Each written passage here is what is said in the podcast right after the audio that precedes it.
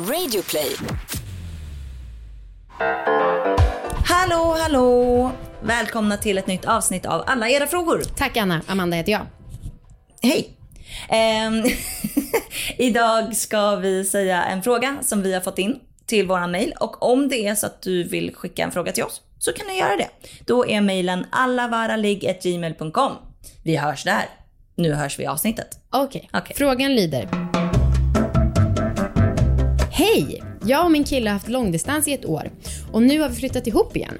Eftersom vi hade distans så länge så blev det mycket telefonsex och onani och därmed mycket fantasier. Nu har jag dock hamnat i ett läge där jag inte kan få orgasm utan mina fantasier när vi har sex. Och det känns tråkigt eftersom jag känner mig så frånvarande.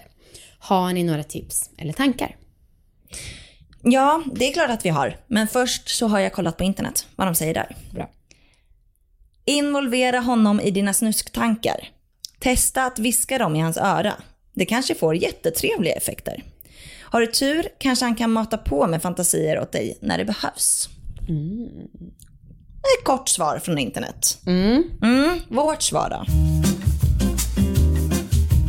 Jag ska vara ärlig med en sak. Och det är att jag tänkte mindfulness när jag läste det här. Att det skulle vara bra. Och jag gillar ju inte mindfulness så mycket. Eller jo. Alltså du gör ju det men du gillar att säga att du inte gillar det. Ja. Nej men jag gillar inte flummiga saker och jag tycker att mindfulness är där. Men däremot det här med att liksom känna i kroppen där som blir berörd. Alltså det testade jag en gång som en sexläxa En i ligg. en gång testade jag känna hur det kändes. Nej men jag fick ju det som läxa en gång. Och det var ju faktiskt asnice. Eh, och det kallas väl mindfulne- mindfulness. Men det tycker jag att hon ska testa. Alltså om någon liksom, om din kille rör vid liksom klittan så tänk, fokusera all din fokus på klittan. Så jag tror att det kommer hjälpa jättemycket. Är du bra på att vara närvarande Anna? För jag tycker att det är lite olika. Alltså ibland känns det som att du är mästaren på att vara, bara vara i nuet och där och då. Och ibland känns det som att du tänker på eh, vad du ska shoppa. Menar du i allmänhet? Nej, inte bara... på sex tror jag. Eller ja, jag menar nog i övriga livet. Men eftersom att det här är sexpodd Ja. I övriga livet är jag väldigt, väldigt bra på mindfulness.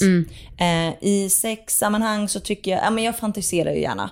Men jag kanske gör det 70% av gången jag ligger. Så fantiserar jag. Och, rest, och resten gör jag mindfulness. Ja, vad mysigt för dig. ja. ehm, men jag tyckte att det var ganska eh, smart det där svaret från internet. Att man ska beskriva vad man fantiserar om. Just det. Alltså så att man får med liksom, så att killen får vara med på ens fantasier.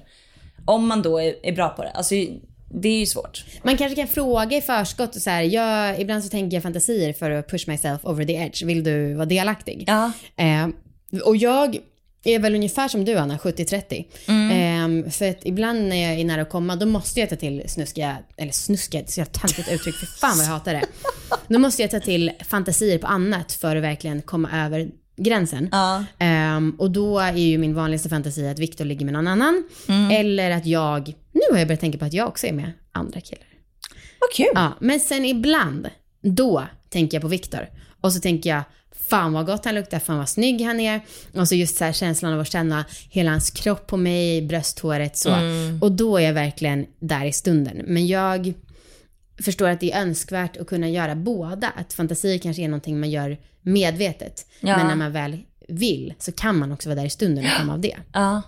Ja men jag, jag tror fan att mindfulness är svaret. Ja, en gång hade vi med Maxine Björk i Alla våra ligg. Ja. Och hon tipsade om att göra någon alltså, så här, yoni-meditation. Att man mediterar men fokuserar på känslorna i ens kön.